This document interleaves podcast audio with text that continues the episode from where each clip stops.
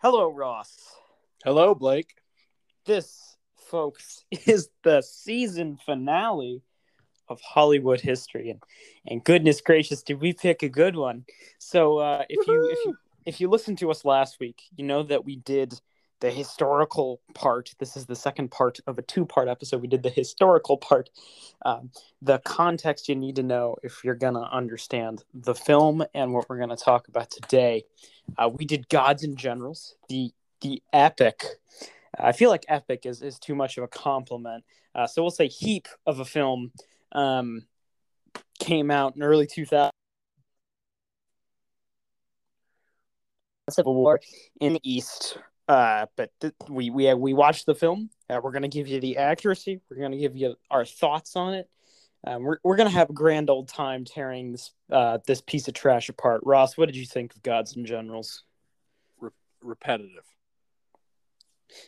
That's Like- true. That's, that's like- very true. The battle scenes were all right. I enjoyed them. They were just far and few between. I mean, it was lots of talking, and I don't. I've crucified a couple films for like planning phases are not bad, but when it's No. when It's it's a fine. majority of the movie, it's boring. it's fine to have like talky i mean even whole like we love lincoln we adore lincoln lincoln is a fantastic movie not a war movie really not a civil war movie at all it's it's a political uh drama and i think that's very good but you want to know why is because there's actually a reason for all the talking there's actually plot being moved forward by all the talking it's not just talking for talking's sake and you know we're gonna we're gonna talk about there's a lot to talk about with this movie. Um, So let's a- jump into likes. there's a there's a lot of scenes in this movie that is done that are done merely to just make the Confederates look good. Um, and you know, like I said, you know, we usually will wait until the end to give our specific likes and dislikes, and we're going to do that today. But I think the main downfall of this movie, and I think as a movie on its own, it's not very good. But the main downfall of the movie, the thing that makes it unwatchable, in my opinion, that makes it downright horrible, is the fact that it it supports the lost cause uh, narrative of the Confederacy, and I'm going to explain that in a little bit more detail later. But to give you the very, very short, simple version, it was the uh, the South was good and the North was evil, and that's how the Civil War was, and that's what this movie is, and that is what makes it truly, truly horrible. Now, I'm not saying that you can you can never have a film where the South is is the main character or is even the good guys. Uh, take a look at the film The Outlaw Josey Wales, which is a great western where the main character and the hero is a Confederate. it is a it is a brilliant film. I highly suggest you check that one out.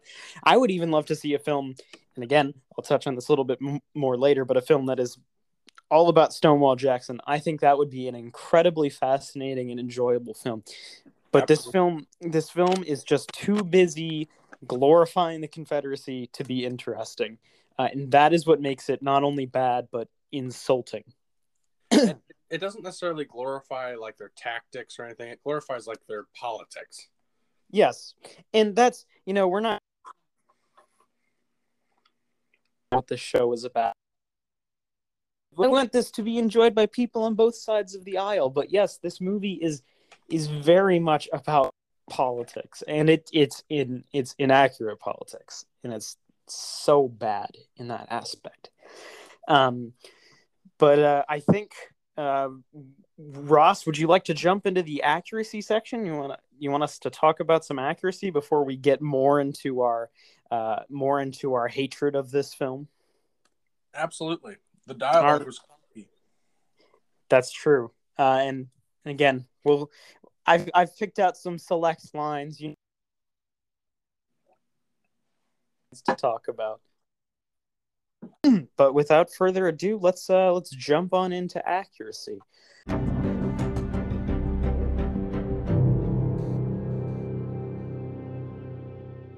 Okay, so this movie is very inaccurate. So let's start off by talking about some of the things that it actually does get right. Um, first off, uh, at the beginning of the movie, you see uh, Stonewall Jackson. He's teaching his students uh, at the Virginia Military Institute. He's teaching them, and his teaching style is on point. uh, you see him he you hear him in the movie say you know I, it appears to me that none of you have been listening to my lesson so it, i think i will have to repeat it tomorrow word for word and that is very much how good old stonewall jackson would teach he would quite literally memorize his lessons word by word the previous night and he would repeat them word by word in class if his students asked him a question he would literally rewind his lecture and just repeat the same lines over and over again. And his students actually called him Tom Fool because of this. Um, they would play pranks on him, and uh, that is that is shown well in the movie. Um, another thing, the Confederates are actually shown wearing blue uniforms towards the beginning of the film. Uh, this is the fact uh, to be inaccurate because this can be really confusing if you do not know your history. If you were just a viewer who, you know, doesn't know a whole lot about the Civil War and you see both sides wearing blue, that's that's really frustrating in a battle scene. And they really should have changed that. Um, that is one of the instances where it would have been better to be inaccurate. Um, what else? Uh, is shown accurately. You see Jeb Stuart's into the melee, and it was, just an absolute mess. That's shown well. That's a good job. Uh, the Fredericksburg scene. Um, it's it's the middle section of the movie. It's the third section.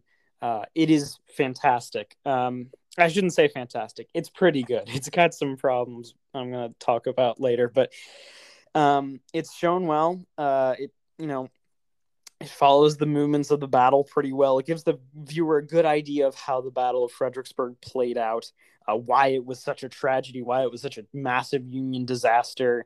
Um, it leaves certain things out due to time constraints and because of the fact, you know, this is not a Fredericksburg movie. This is a movie that's trying to show a lot of different things. Um, the night planning scene previous to the Battle of Chancellorsville is shown accurately um, in the flank attack, uh, you know, is, is such a big part of that battle, is also shown uh, accurately, uh, and that's kind of where the accuracy ends. Um, it it it gets like certain fruit movements right. It gets like and regimental colors correct, but that's not accuracy. That's like detail and historical authenticity. This movie is severely lacking in accuracy. I, I cannot state that enough. This is not a good history lesson. The battle scenes are, are not the, the battle scenes are not accurate, and I, I will touch on that a little bit more later. Uh, first, let's start with some small inaccuracies.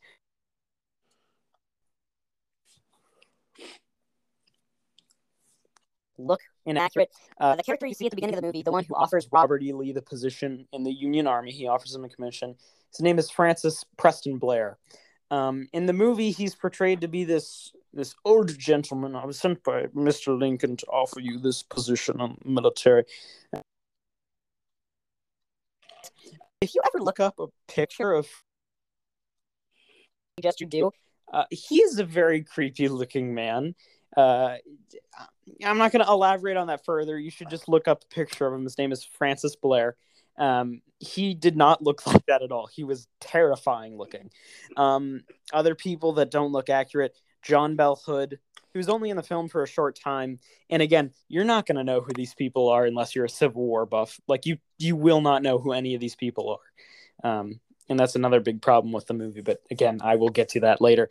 Uh, John Bell Hood, who was very very young. I believe in his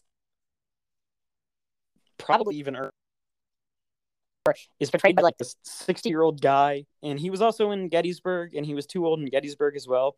Um, ellis spear of the 20th maine uh, and when we talk about the battle of gettysburg um, he's a minor character in this film but he also looks different uh, than what he did in real life. That's not that important. That's not that big of an inaccuracy but I still thought it, I'd mention it uh, as something a little interesting. Uh, if you don't know your battle history, you will be completely lost in this film. The movie just leaves out so much context and information that is incredibly important to understanding the situation in the East. Uh, and this is this isn't really an inaccuracy, but it is a big omission that again really brings down the film. Uh, it skips really almost from like late 1861 to September. You go from like Manassas, then a couple of scenes, then to Antietam, which is so. You're just skipping so much stuff. You're skipping the Peninsula campaign with McClellan. You're skipping the Seven Days battles. You're skipping Second Bull Run, which, if you're going to talk about Antietam, you need to at least mention Second Bull Run because that battle, uh, Antietam, would not have happened if it were not for Second Bull Run. It's just not in the movie at all. And if you do not know that, if you have not read about the Civil War, that I can't imagine how maddeningly confusing that would be if you did not know that. Um, my little conspiracy theory is that um, the Seven Days battles were left out because it kind of makes the Confederates look bad. Uh, if you watched our history section, you know that um, Jackson likely just multiple times in the Seven Days battles. it's one of the reasons why the Union Army was able to retreat uh, intact, and it just it, I don't. That's that is my thinking behind why they didn't show it is because it would make Jackson and Lee look bad. Uh, that I, I have no proof behind it, but I, considering how the rest of this movie is, I wouldn't be surprised if that was the reason why. Um, the time between the Battle of Fredericksburg and Chancellorsville, Chancellorsville doesn't explain anything. It doesn't explain why the latter battle happens. It doesn't explain why the Union Army is in Chancellorsville. And again, that you just aren't given that context that is so important to understanding the situation. You don't even see the first day of the Battle of Chancellorsville. It's just completely left out. Uh, the third day is also missing, and the third day is arguably just as important, if not more important, than the second day, which you were shown in detail. And it is just completely missing from the film and if you don't if you don't see that it's so very hard to understand that battle um other things are omi- uh so in the uh, fredericksburg battle scene this guy who leads the irish brigade into that scene or i can't remember if he leads the whole brigade or if he leads a regiment. I think he leads the brigade um, but again i'm not positive. Um, anyway you see him in that scene and that's a good scene. I'll talk about that later. But you really should have seen him in the Chancellorsville scene because he earned the Medal of Honor at the Battle of Chancellorsville, and that seems like such a missed opportunity to me. Um, but whatever. This so so much is missing, uh, and that really kind of reinforces the fact that this should have been a Ten episodes long, like ten hours long, like Band of Brothers length. It- boggling to me that they would leave all this out without even having a character explain it. Uh, but anyway, that's that. Um, some of the characters in this movie are very inaccurate. Um, Jackson is shown as only having one wife in this movie. In reality, his first wife died, I believe, 1862. I think he remarried in 1863, but his wife is the same actor the whole time around, so that's left out. Again, that's understandable. We don't need to see a completely different character. That would be confusing. That's not necessary. That again, that isn't an ac- that isn't an accuracy that I say should be in there. Um, that one's forgivable. One that uh, two of them that are not. Uh, Ambrose Burnside is per- portrayed uh, very, very inaccurately and uh, honestly very disingenuously. Um, so in the movie, he's this very self-centered person. He's like, "Yes, well, the Battle of Fredericksburg. You'll see, I have this incredible plan, and I, I appreciate your input, General Hancock. But you know what? We're just going to do this anyway." That is not what Burnside was like. Um, Burnside was a man who very much knew his deficiencies. Like we said uh, in our history section, he did not want command of the Army of the Potomac. He turned it down, but it was forced upon him. Uh, but he was a man that tried to make up for them. He's very friendly. He's very nice to those whom he met. He was he was very loyal, but he just was not a good officer. You know, he wasn't able to control his subordinates, and he lacked tactical skill.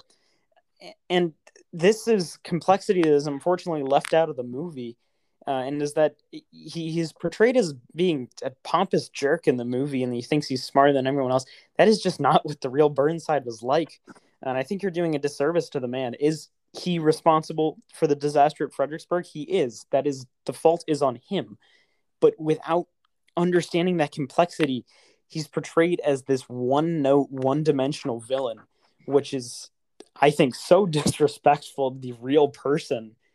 Uh, I, it, so disingenuous, uh, and I just I hate the way that he's portrayed. Um, again, was he responsible? Yes, but it's just not fair. Um, other big character that is not portrayed or is not characterized incorrectly. I'll get to the portrayal later, but he's not characterized correctly. Uh, is Stonewall Jackson, and again, I I think this is a disrespectful portrayal of him. Uh, he was in real life. He was a very strict, uh, fearsome, very odd commander. You know, he would with with incredible um, grit achieve these things that we talked about. Uh, you know, but he was also a very crazy man. Um, some people think that he was insane. Uh, he would suck on lemons, which you actually see in the film. There's a scene where they're like drinking lemonade, and he goes, mm, "This is this is very good lemonade. I, I really like it. Not too sweet. Can can I have another, please?" Sorry, that's that's that's another impression on my part there. But anyways, he would suck on lemons. Um, he refused to eat pepper because he thought it made his legs weak. Uh, he would sit straight up in chairs to keep his organs aligned, and he would always hold his hand up. You also see that in the film. Uh, he was very fervently religious. Uh, and you know, in, in in the movie, they are always seen like praying and stuff, but no, Jackson was like insanely religious. He would try and uh, like, you know, it was always you know, it, it was what made him him. He was doing everything uh, for his religion. He would always he always believed that God had blessed his armies. He would try and avoid fighting on the Sabbath. You know, he was very very much dedicated to that. Uh, and the film really lacks all this complexity. You know, we never see Jackson's slaves. You know, his piety is toned down. He lacks that eccentricity. And I think that's such a missed opportunity to, to portray him as a really interesting person. You know, he he was such a fascinating individual. And i think you could still again i talked about this earlier i think you could still make him the central character of the movie or even the hero of the movie as long as you look into these complexities. You look and you say okay these are things about him that were crazy but this was something that still made him brilliant. As long as you don't glorify him or glorify the confederacy i think you could still make a great movie about jackson. Make it like patton. The thing that makes patton such an incredible film is not that they just decide to uh, they just decide to glorify Patton. No, in Patton you see his faults, and that's what makes him such a fascinating character, and that's why that movie is so great.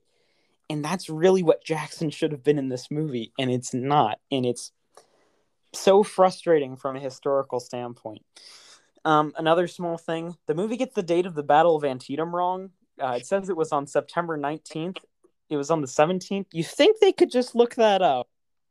And being it's so weird because there's like other parts of this movie that are so meticulously crafted, like the uniforms and the way people speak and you know how they load their guns. You know, you you load nine times, but they just get the date wrong for arguably the most one of the most, if not the most important battles in American history.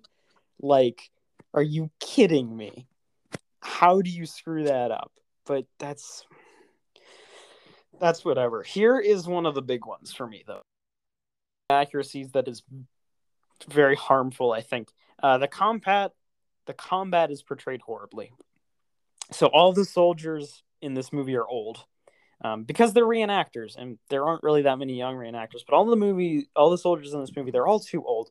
The average age of a Civil War soldier was like I think like it was somewhere between 18 and 25, I believe. You can look that up, but it it was not this old, uh, and it kind of, you know, you see all these old guys like fumbling around awkwardly, and it kind of takes me out of the movie. You know, in all the battle scenes, they're all like blank faced. They don't look scared at all, and it's like so immersion breaking, and it's it's honestly kind of funny. Um, the other big problem combat is overly sanitized. Cannons, they don't blow people apart, they just send them flying in the air harmlessly. When people get shot, there's almost no blood. You know, it makes these battle scenes almost look like a fun day out, you know, rather than war. And the Civil War is it was the most brutal war in American history. It was absolutely horrific. Um, you know, was not only in the sense that it was you know you were fighting your brother, but also just in how combat was.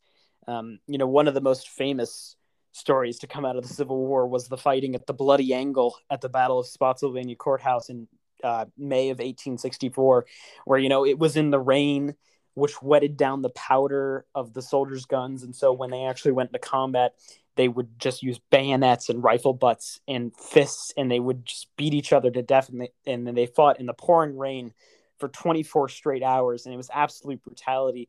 Uh, and that was by no means uh, a unique thing every time there was a battle, there was absolute horror, and you just do not get that in this movie. Um, think about the opening scene in Glory, where the Union soldier's head is blown off, or or even the scene where the 20th Maine is at Fredericksburg and you see the guy who's like missing his arm. I think that's a really good scene in this movie, and there should have been a lot more stuff like that. Uh, this movie really should have been rated R. It needed to have uh, it, it needed to have more violence, I think, to show that brutality. I'm not saying it had to make like a spectacle of it, but I think it needed to be there. Uh, and it really does a disservice to the true horror of war. I was I was listening to another podcast about glory recently, uh, and one of the guys, and he was actually, I believe, the historical advisor on the film, and he said, you know, the Civil War has never had its Saving Private Ryan moment, which is like you know when Saving Ryan comes out in 98, people go and see it. And They're horrified because that was what war was like. And the Civil War has never really had that moment. Um, Glory is a fairly violent film, but it's not it's not even close to how terrible that war truly was. And I think this film was a huge missed opportunity to be that, especially considering this came out like just five years after Saving Private Ryan. Um, but that's again, that's not the worst thing this movie does. I'll get to that in a minute. Um, another inaccuracy: uh, Jackson's soldiers look upon him admiringly in this movie, whereas in reality, his soldiers kind of hated him. Uh, we talked about how fast he would march when we were talking about the Valley campaign, um, and his soldiers hated him for this because uh, they were the ones marching. Jackson got to ride a horse. Uh, and so they would have to march all this distance. Uh, and as you can imagine, that's pretty painful.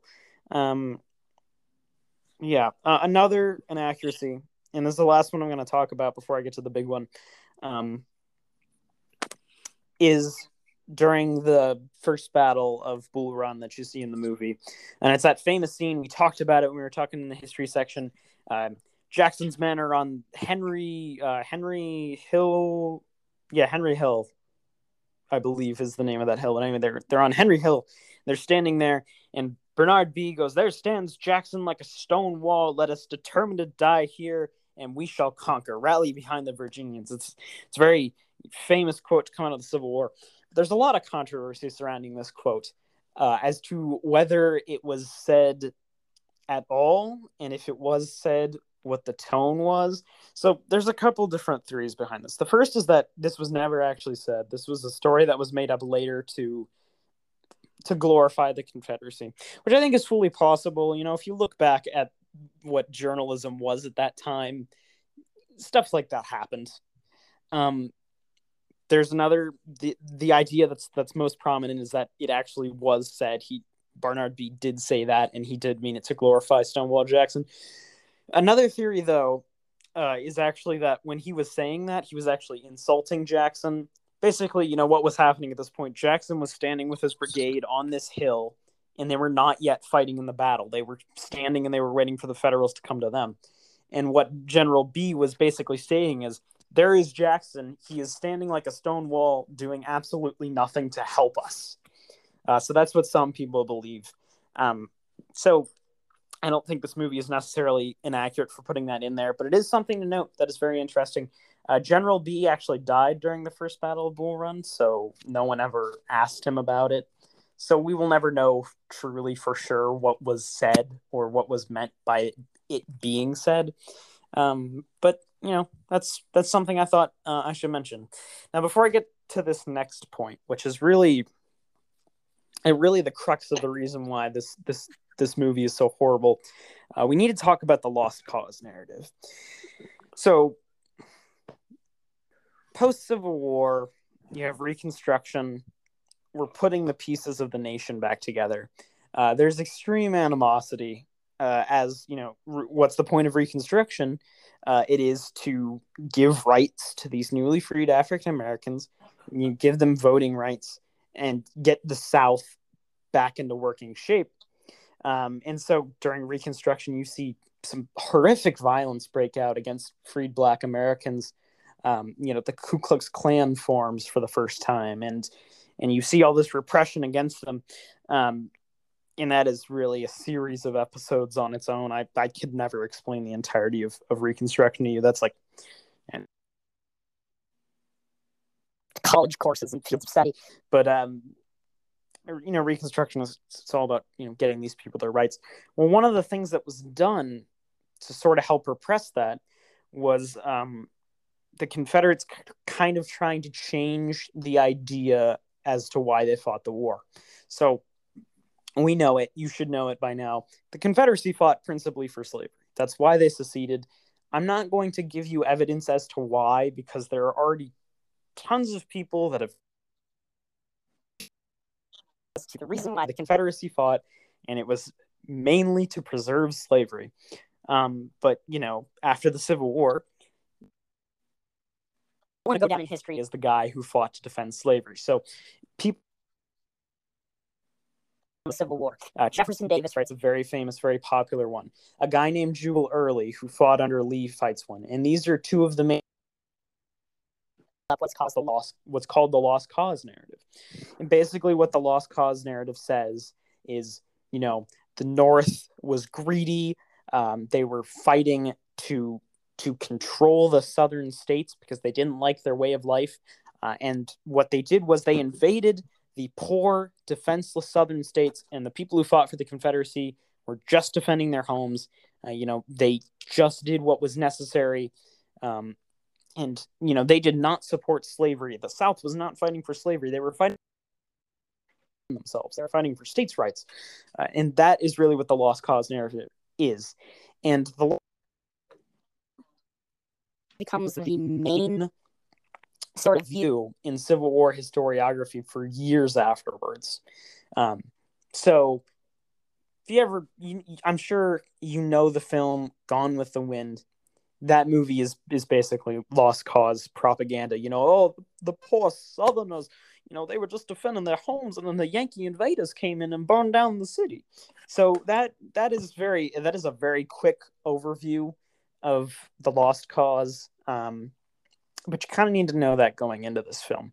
Uh, in this film, indulges liberally in the lost cause narrative, and that's the reason why it sucks. So, like it or not, the Confederacy illegally seceded to preserve the institution of slavery. They fought a brutal war, and the reason they lost was because they made bad tactical and strategic decisions.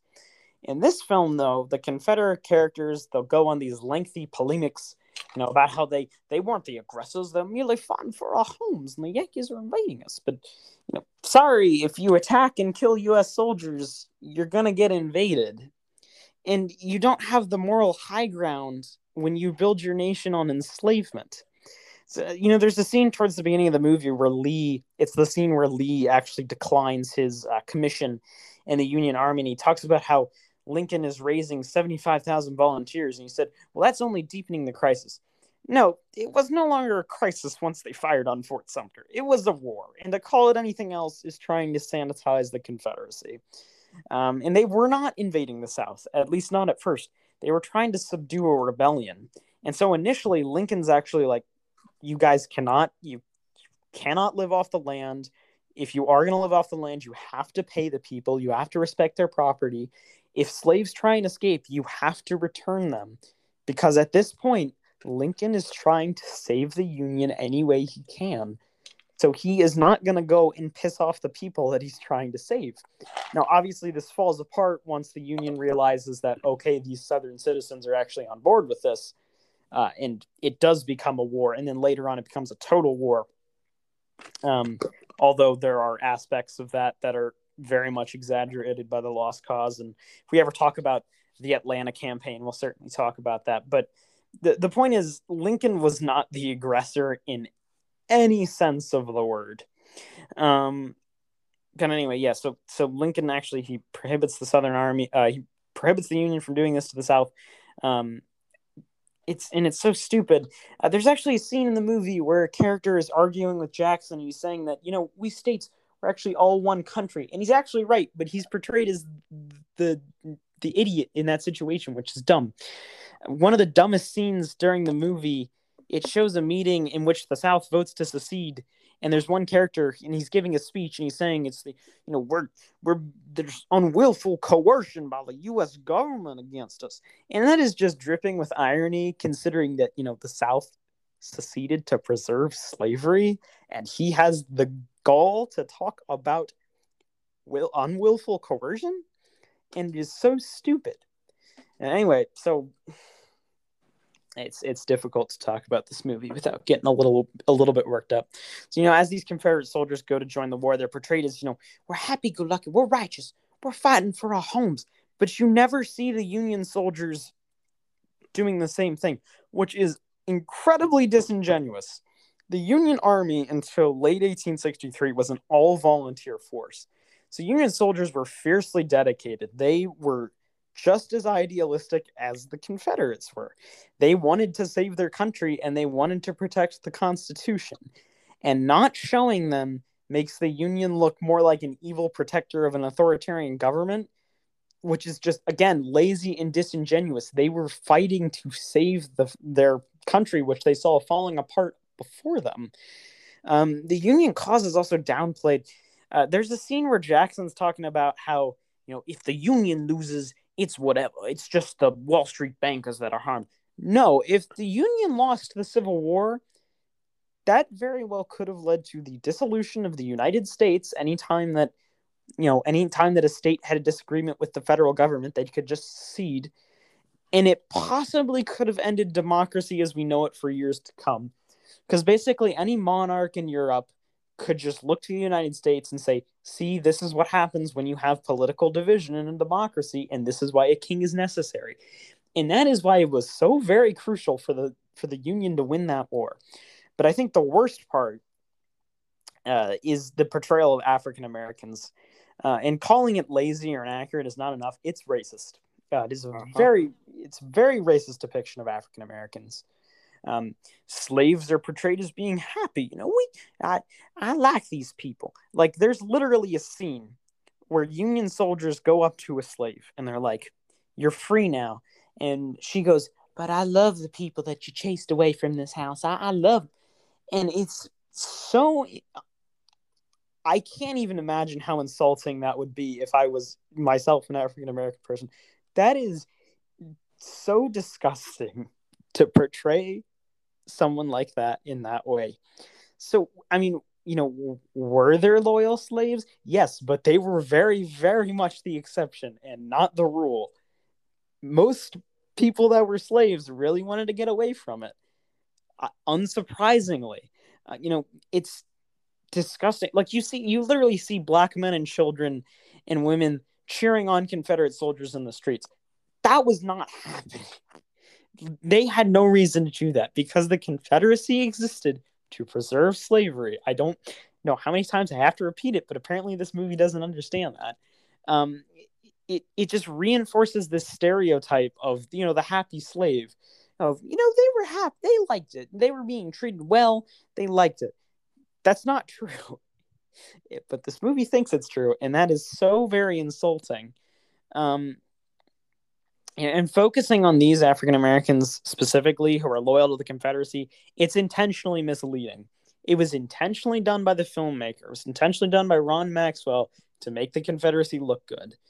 Um, I mean, you know, the Confeder- the Confederates in this movie are seen as like, I mean, they're almost portrayed as being egalitarians. Like, there's a scene where they're sitting around on the campfire, uh, you know, and they're like, they're telling their jokes. Like, there's one character who's talking about it's like, let's read from my little book of puns. Let's read about some puns. And you know, one of the Confederate character, uh, one of the Confederate characters reading or whatever, and then uh, something happens. I can't remember exactly, but the black character comes out, who was the the cook for Stonewall Jackson, he comes up and he's like joking with them, and they're having a good time, and and and the uh, African American uh, cook, I can't remember his name. uh, and forgive me for that, but he slaps one of the Confederates on the back, uh, and the Confederates are just fine with that. Uh, no, that would not have happened. There are scenes in this movie where you see black people freely walking on the street next to white people. Uh, they ride the train with white people. The truth is, if that were to happen, that person would have been beaten, whipped, and or most likely lynched. it, it is again disgusting to portray the Confederacy in this way. It is so unbelievably disrespectful to every single person that suffered under that regime. It, I mean, it's it's basically the equivalent of showing a Jewish person being free in Nazi Germany. It, it's not just inaccurate; it's it's insulting and it's offensive. And you know, it's I- it's unbelievable that a movie made in 2003 would be like this. Like at this point, historiography had changed so much. We learned about the lost cause. We learned that it was wrong. But for some reason, y- you still show this. It is just, I mean, it's, it's hard to even explain. But um, uh, yeah. I mean, that's all I really have to say about the accuracy of this film. Um, it is entirely inaccurate. It's just wrong, uh, and it's bad. Uh, so anyway, we'll um we'll we'll go ahead and and move on here. I think to uh, a couple things that we personally have to say about the film.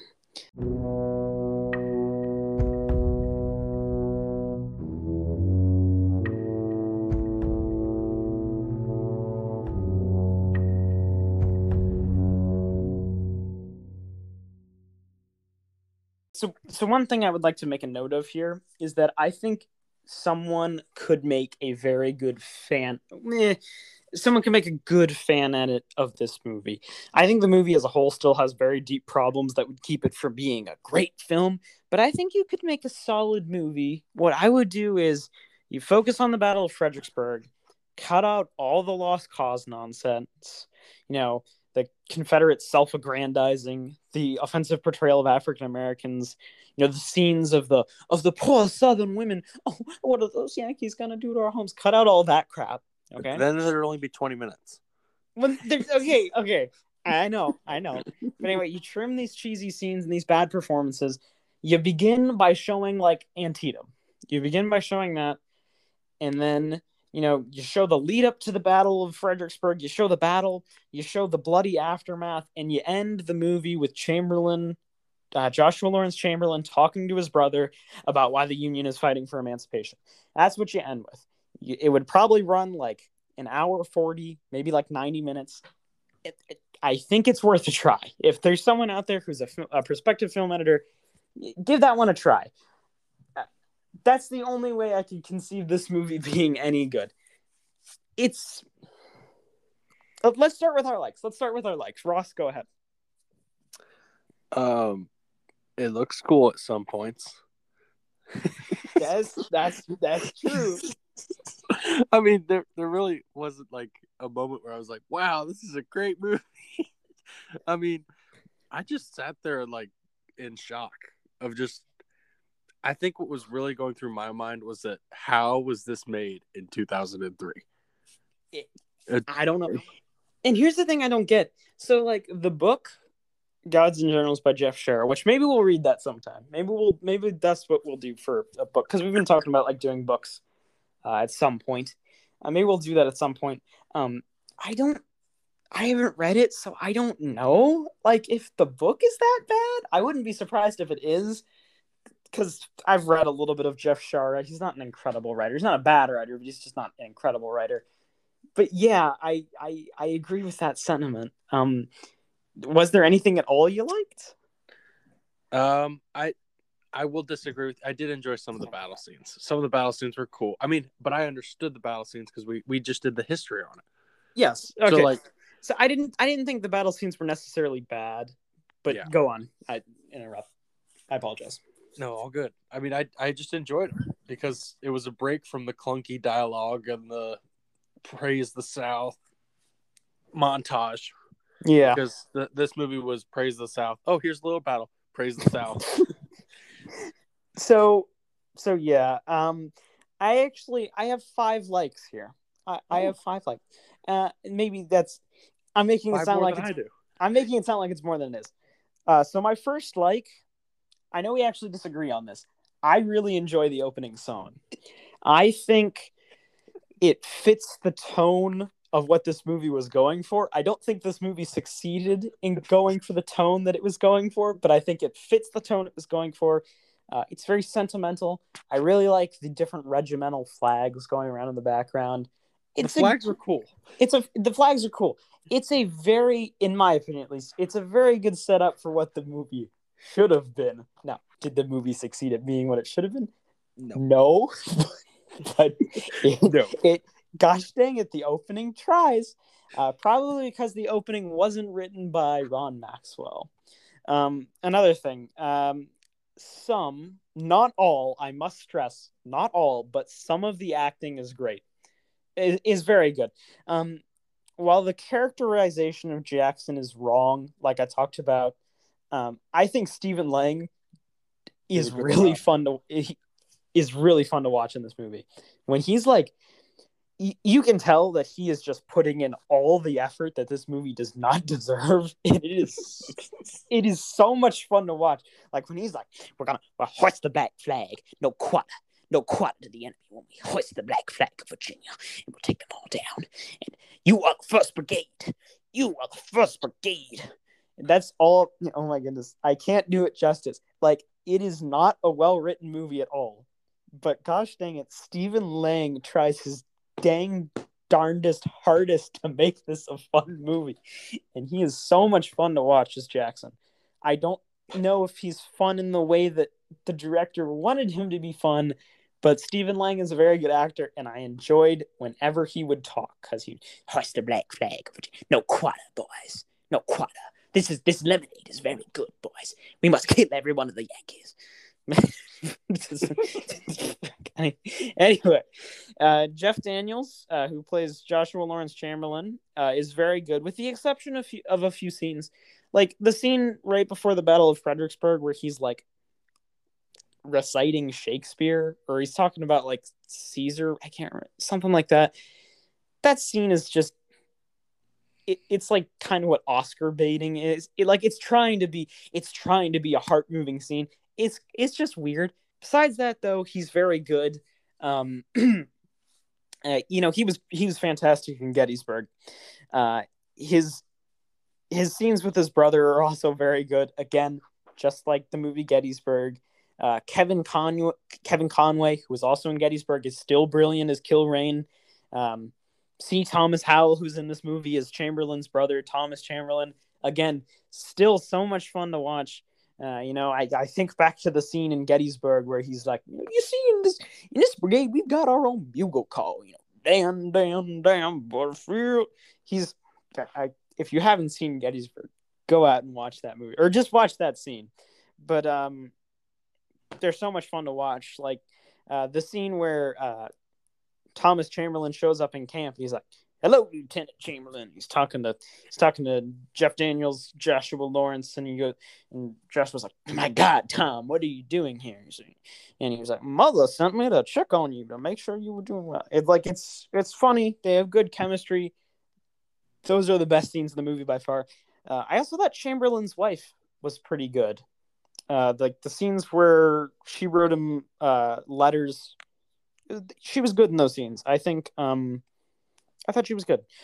Um, the battle scenes. Uh, you mentioned the battle scenes. Most of the Fredericksburg scenes. Again, I will clarify. Most of the Fredericksburg scenes are are pretty good.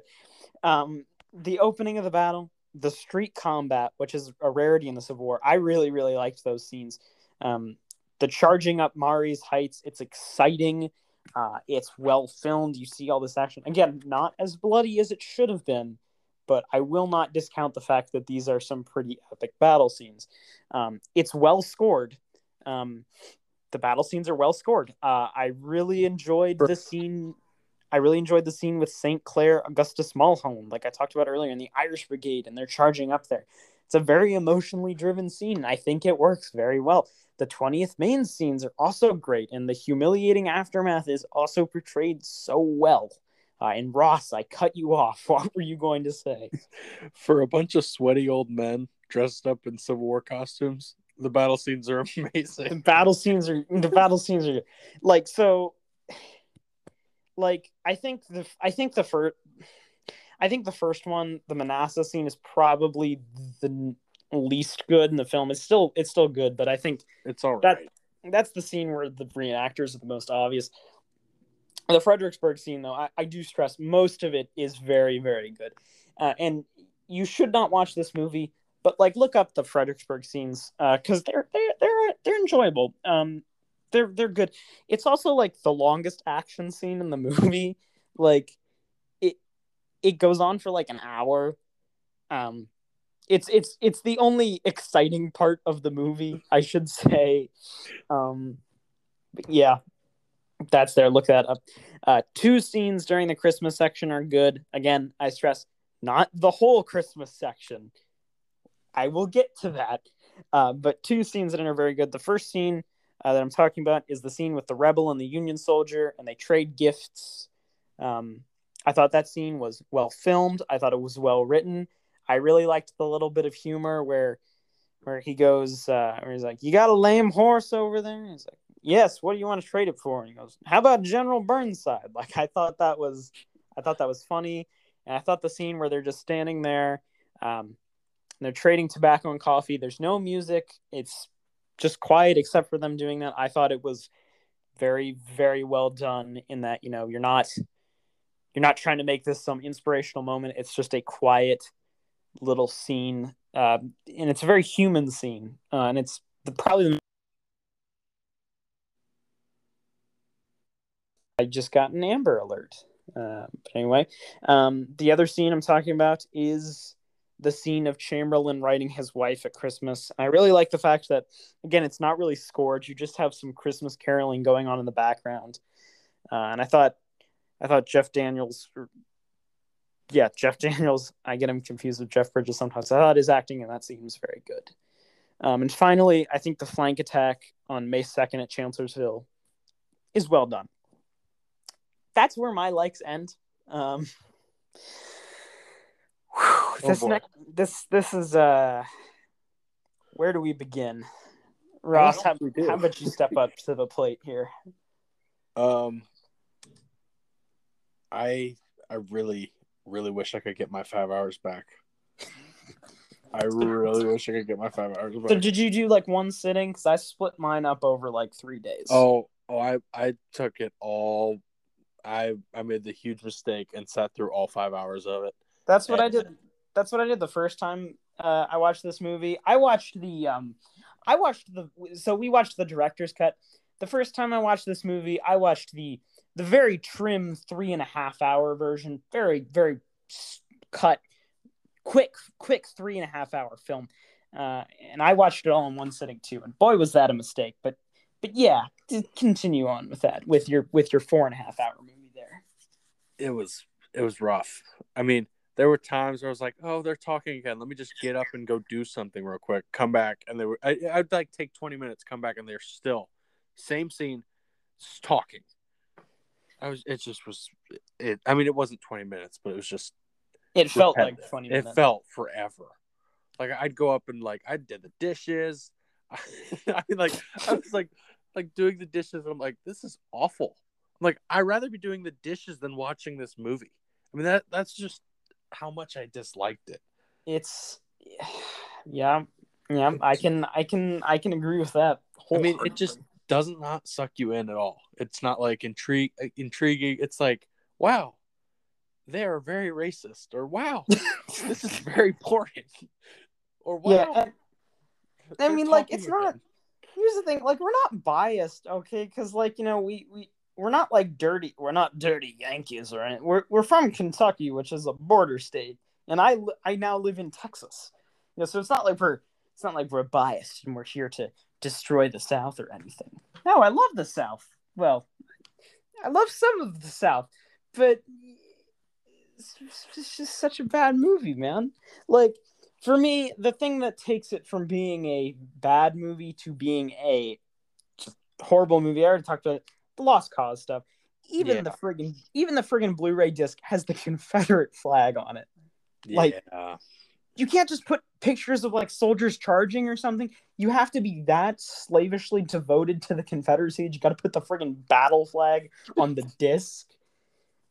I mean, I mean- goodness gracious, like the the portrayal of of African American people alone ruins it. Um, the one that really hit me was like really early on in the movie when it was like those two brothers, like when they first were heading off to war, and like the slave was like saying "I love you" and kissing them goodbye. Like, what? I love you. you What? you you's done you be saved like even like their speech was like so stereotyp like it was so you could tell that like the the director was like so speak in a slave voice like that's it's so clear it's like so racist like people like th- they were people they spoke normally a, a lot of times they spoke normally like again it's just reinforcing these stereotypes that are horrible um it's just so bad like so john wilkes booth is in this movie Oh, I hated him in this movie.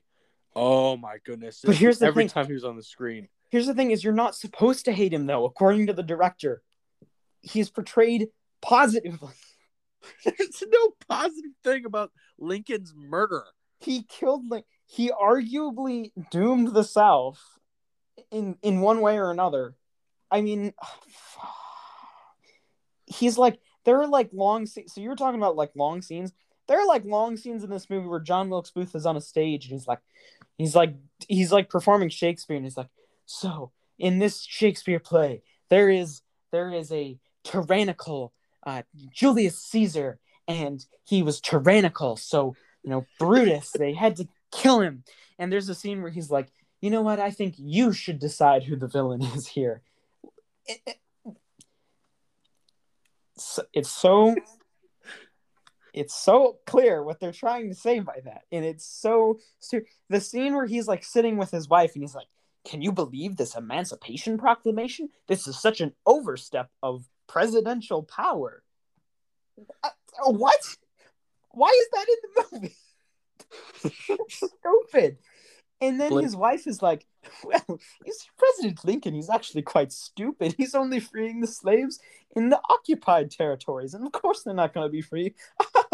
It's purely political. And then they like laugh like evil people. And it's so creepy and wooden.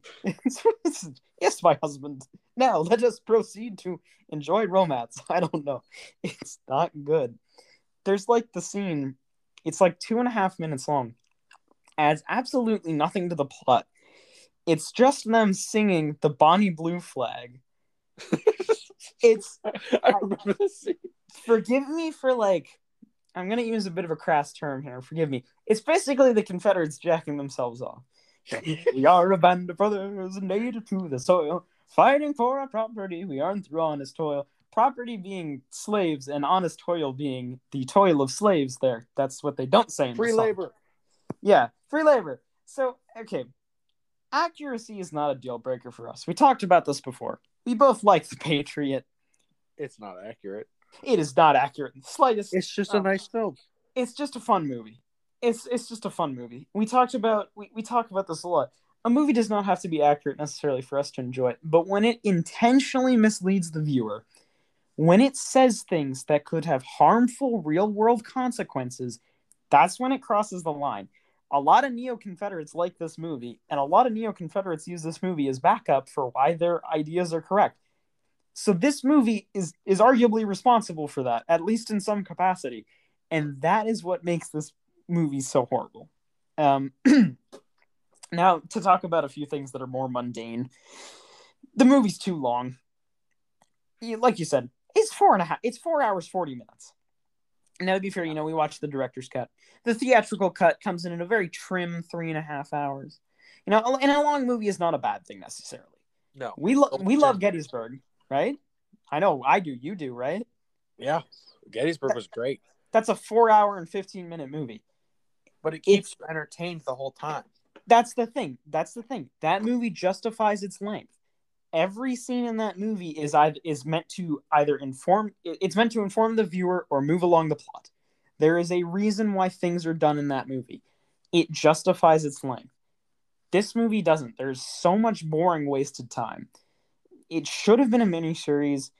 It should have, at the very least, explained the Valley campaign, which that that one doesn't make any sense to me because that's the reason why Jackson became famous was the Valley campaign. Why is that not even mentioned in the seven days and second bull run? Why aren't those mentioned? So I think that's the real problem is that the movie doesn't narrow its scope. They should have chosen one of these battles, and that's what they should have focused on. They should they should have chosen Fredericksburg. That's what this movie should have been. This movie should have been Fredericksburg. That's why Gettysburg is incredible, uh, is because it, it chooses its one thing. It takes place over three days.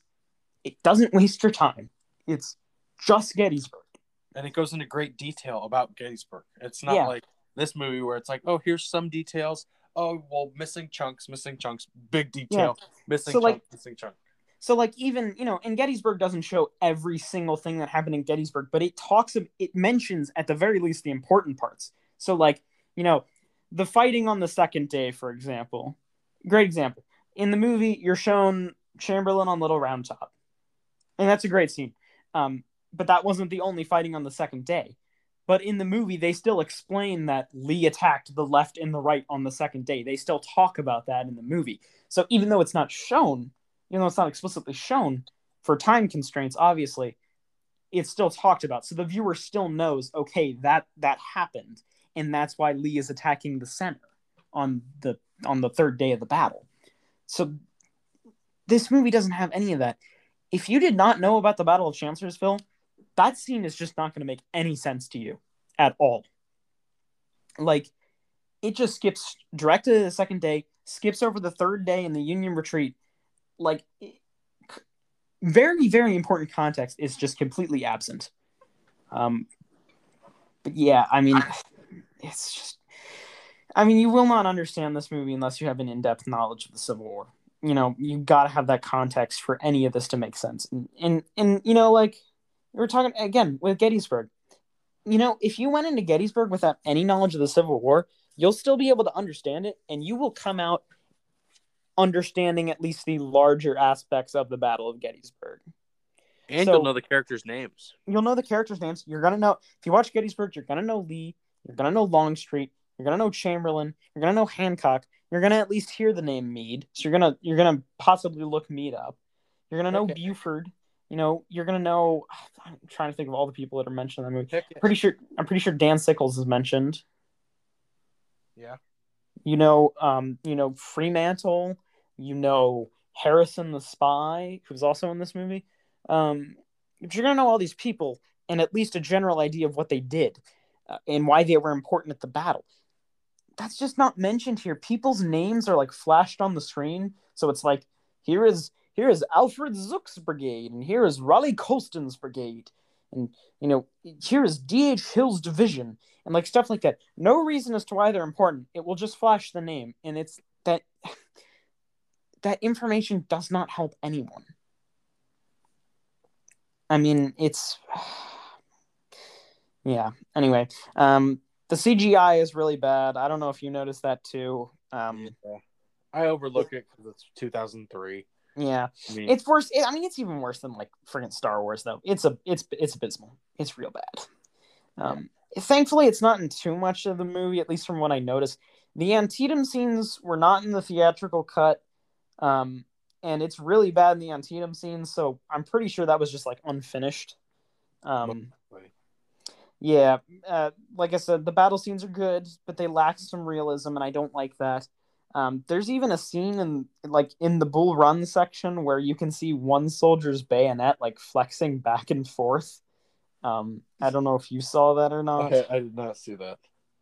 Uh, the comedy relief characters which you mentioned, I also did not enjoy them. Where they're like, they're like, you know, I don't know if I've done this this entire marching in my entire life. You know, I don't know if I've marched this much. You ever?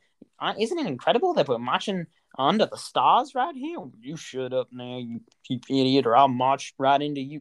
It's like I'm I'm paraphrasing, but like that's what the that's what those characters are like in the whole movie. Um, the fake beards. Yeah.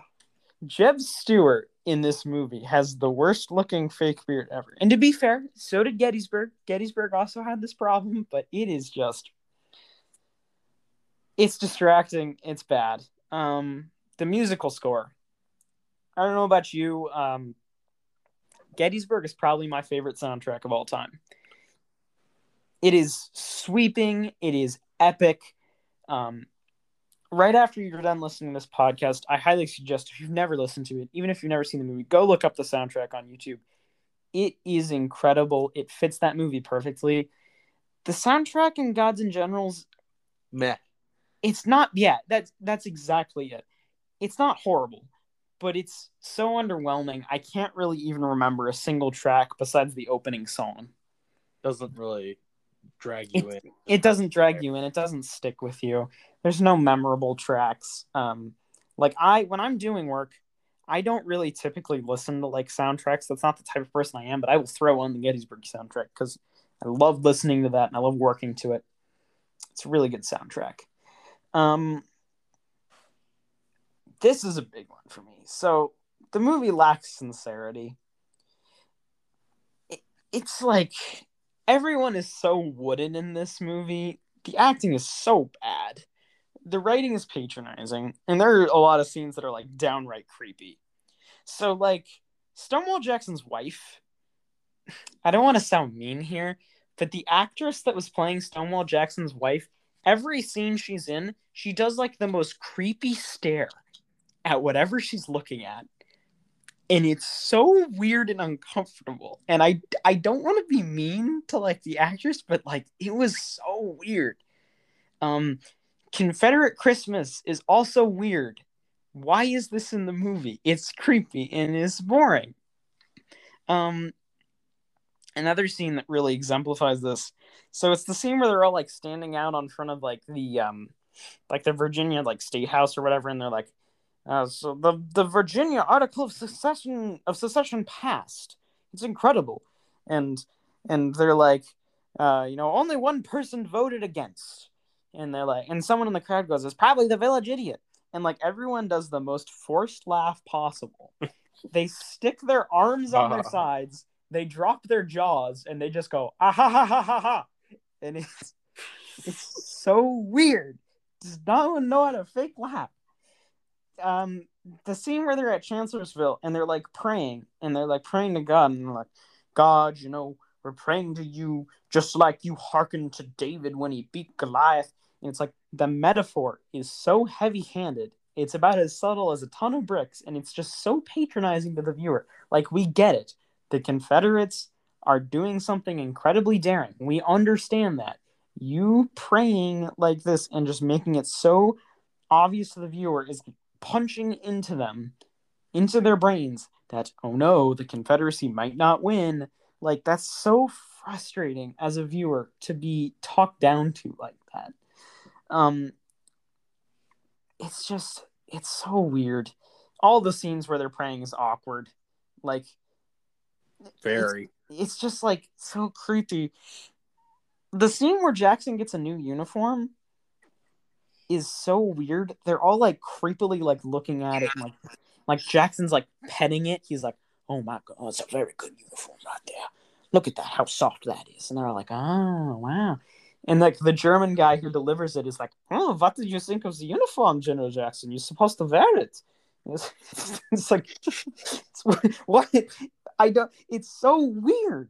It's so weird and uncomfortable. It's I cannot express how awkward the scenes in this movie are unless you watch it for yourself. Don't watch it, but I, just I'm putting it out there. Um, the death scene of Stonewall Jackson.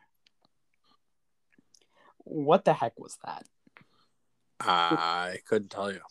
It's almost like funny because like there's like the stirring music playing and all the other characters are in there and they're all like crying like oh my god he's dying.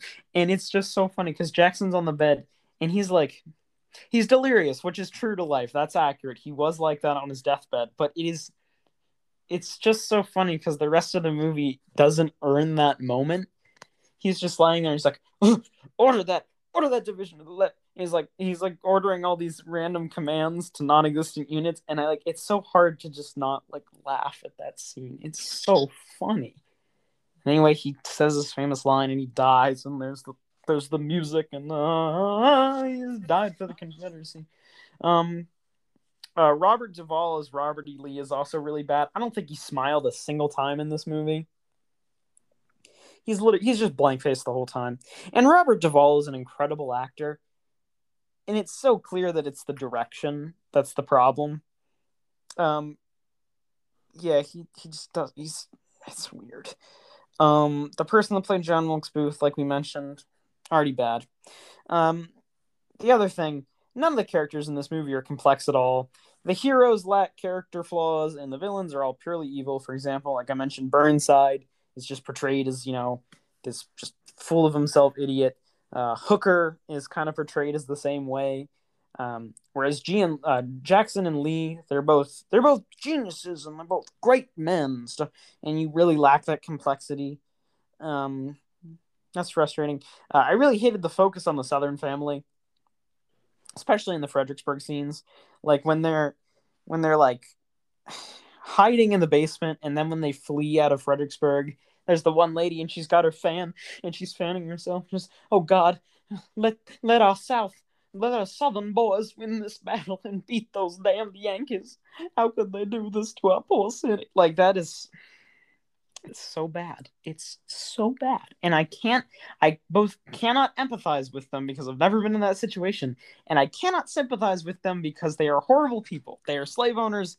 I do not feel bad for them in the slightest. I really hope I was really wishing their house would be destroyed, but it wasn't. Uh, you know, whatever. Um, there's a really big missed opportunity there too in the Fredericksburg scene. Um, so, you know, we spent a lot of uh, we, I've spent a lot of this episode talking about how the South's cause was wrong, and about how it was wrong to fight for the South, and I, I still stand firm in that.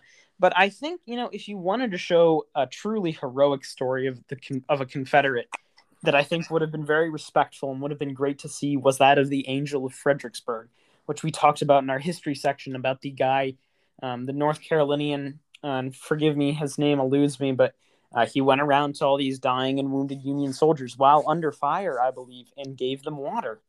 And that would have been an, an incredible thing to see. And it just wasn't in the movie. Uh, I mean, I can't blame the movie too much for that, um, for not showing that. It's it's an omission. It, it, but it, it would have been neat to see, I think, and it would have done a lot, in my view, to make this a better film. But um, yeah, that's that's kind of where my thoughts end. Gods and generals. So Ross, is this worse than the coldest game? No. No, I could I could watch parts of this. So here's what I'll say about this. Here's what I'll say about this. Is the coldest game a less enjoyable film? Is it is it le- is it less fun to watch? Yes. I can still get some enjoyment out of this movie with the couple of battle scenes that are good and some really laughable scenes. But is this movie worse? I think objectively, absolutely. And it's purely for just being so disgustingly offensive.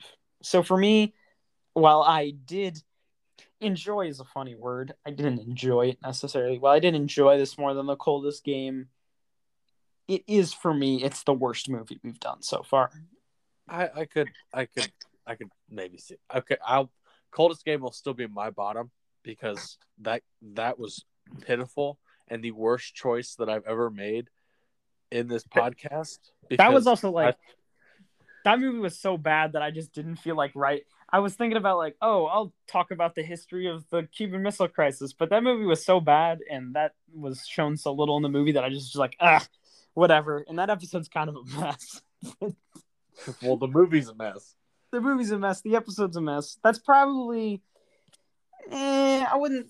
I don't know if I'd say that's like my least favorite episode, but that was that was not as good one. We kind of went off on a tangent there at the end, which was more fun.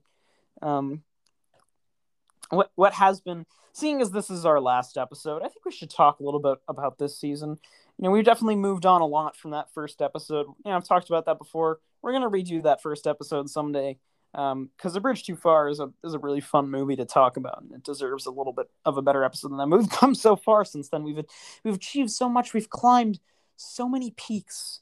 Ross, what what episode did you enjoy the most talking about? Um, the one that surprised me the most was loving.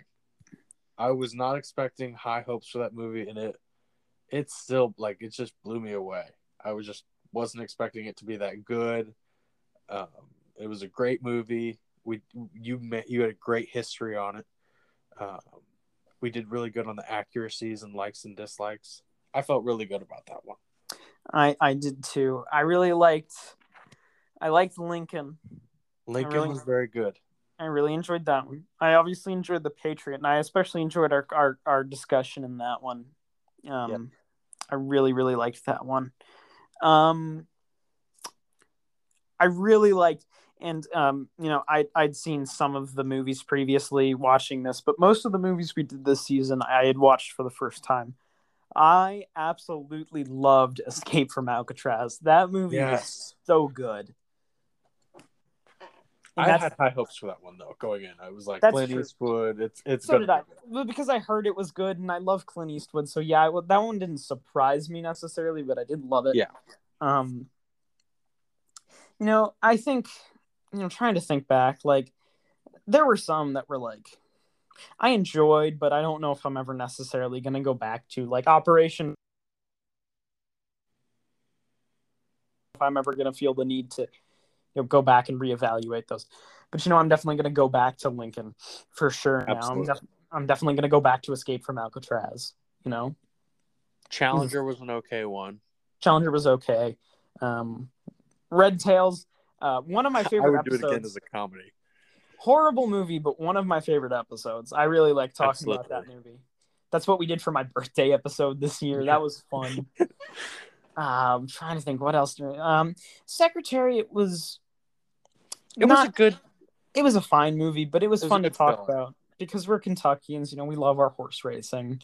Um, my I one thing I didn't mention in that episode that I forgot to mention that was actually. My my dad uh, went to UK and worked on a horse farm while he was there, which is like one of the most Kentucky things you can do, I guess.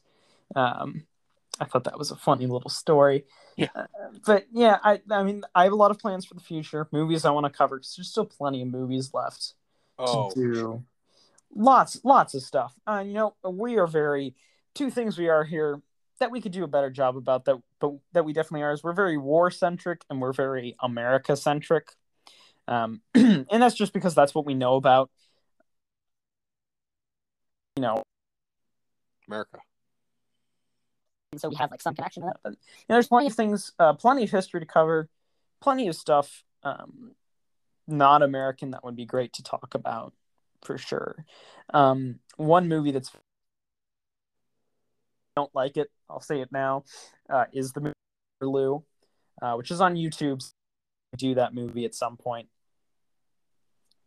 you know. So um, that's that's one that I think a lot of people would want us to do. Um, Master and Commander, which is about um, about uh, Naval battles during the Napoleonic. Supposed to be No, that movie. We're gonna have to get to that. Um, I say right now we do not have a tentative uh, tentative schedule for next season. We are sure in by September uh, if everything goes well, and we're gonna try and keep the same two week schedule. Um, we're gonna spend the rest of this summer sort of regrouping and maybe planning a few things out. Um, but yeah, Ross, do you have anything any any movies that you would like to do in the future? Not off the top of my head. Um, I just want to thank everyone if you've made it this far, um, and that to continue continue watching because next season's going to be a great one. Absolutely. Been surprised.